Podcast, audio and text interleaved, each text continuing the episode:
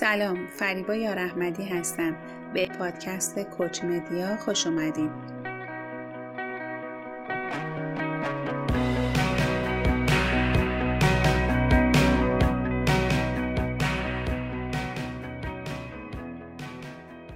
ای هم نفسان مرا چمی قوت کنید. وین چهره کهربا چو یاقوت کنید. این شعر از شاعر عزیزمون خیام هست. توی این اپیزود می‌خوام از تفاوت بین کوچینگ و روان درمانی براتون صحبت کنم. چون دوستان زیادی در این رابطه از من سوال کرده بودند فکر کردم که شاید خوب باشه که بین روان درمانی و کوچینگ مرزی رو بتونیم تعیین بکنیم. یکی از تفاوت‌های عمده که بین کوچینگ و روان درمانی وجود داره تفاوت بین مراجعین بین کوچینگ و روان درمانی است. افرادی که به کوچینگ مراجعه می‌کنن افرادی که به یک کوچ مراجعه می‌کنن عمدتا افرادی هستند که بسیار توانمند هستند و افرادی هستند که دارای اختلالات روانی نیستند. یا اگه اختلال روانی دارند اختلال روانی متداول دارند ولی فردی که به یک روان درمان مراجعه می‌کنه دارای اختلالات روانی هست که باید این اختلالات مورد بررسی و تحلیل قرار بگیره.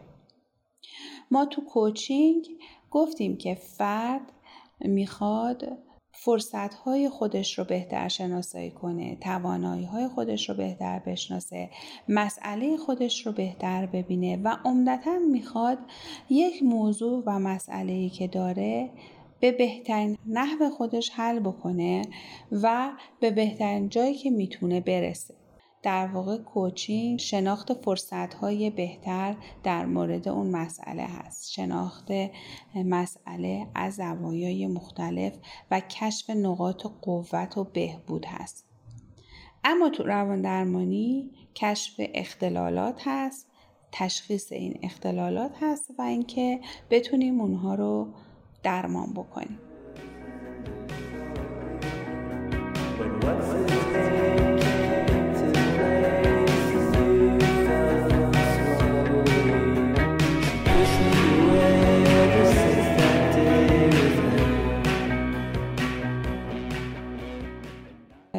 دیگه از تفاوت هایی که بین کوچینگ و روان درمانی هست مربوط میشه به ماهیت ارتباطی که مراجع با این دو موضوع مختلف داره.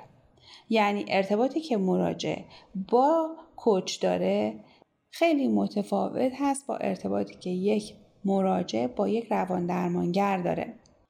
در ارتباطی که یک مراجع و روان درمانگر داره اول باید خدمتتون ارز کنم که روان درمانگر باید برای روان درمانگری تخصص و مهارت های لازم رو دیده باشه و یه سری دوره ها و حالا دوره های آکادمیک رو گذرانده باشه و بتونه توانایی تشخیص اون اختلالات, روان اختلالات روانی رو داشته باشه. که بتونه اون اختلالات رو تشخیص بده و حلشون بکنه و کمک بکنه به درمانشون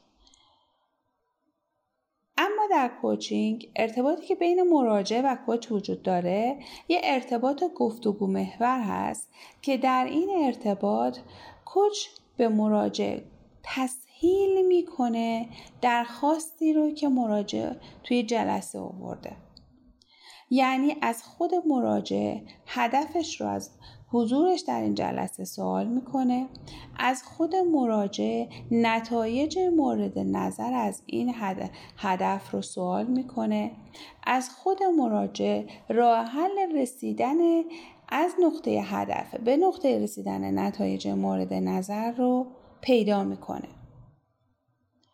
در واقع با کشف توانایی های درونی فرد بهش کمک می‌کنه که مسئلهش رو از زوایای مختلف نگاه بکنه و کشف کنه.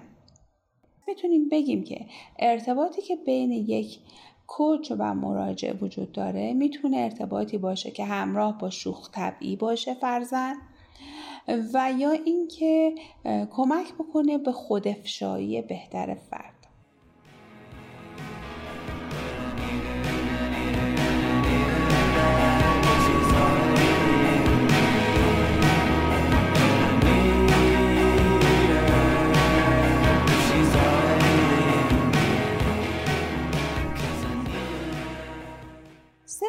تفاوتی که بین یک کوچ و روان درمانگر وجود داره در پرسونالیتی این دو فرد هست. این دو آدمی که در این دو تا پاسچر مختلف قرار می گیرن و این تفاوت برمیگرده به اینکه عمدتا کوچ ها در استفاده از تکنولوژی میل و رغبت بهتری از خودشون نشون میدن.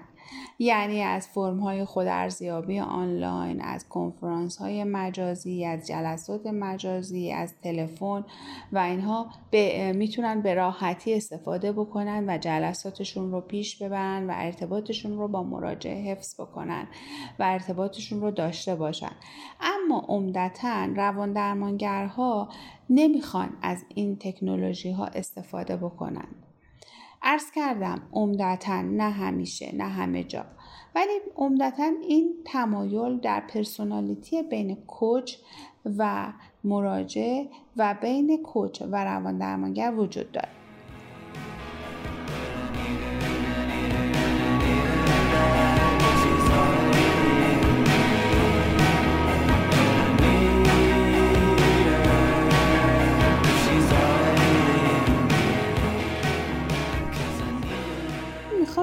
مورد یک تشابه هم بین کوچ ها و روان درمانگرها. با باهاتون صحبت بکنم و اون این هستش که هم کوچ هم روان درمانگر نسبت به پیشرفت و ارزیابی مراجع حساس هست و بهش اهمیت میده.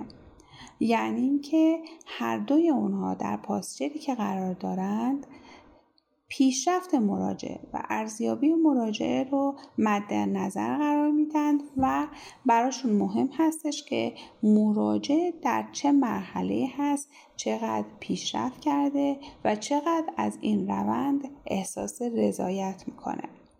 من امیدوارم که این پادکست پادکست مفیدی براتون باشه. در پادکست بعدی در رابطه با کوچینگ و روانشناسی مثبت نگر می‌خوام باهاتون صحبت کنم. خیلی ممنون که به صحبت های من گوش دادید. براتون آرزوی موفقیت می‌کنم.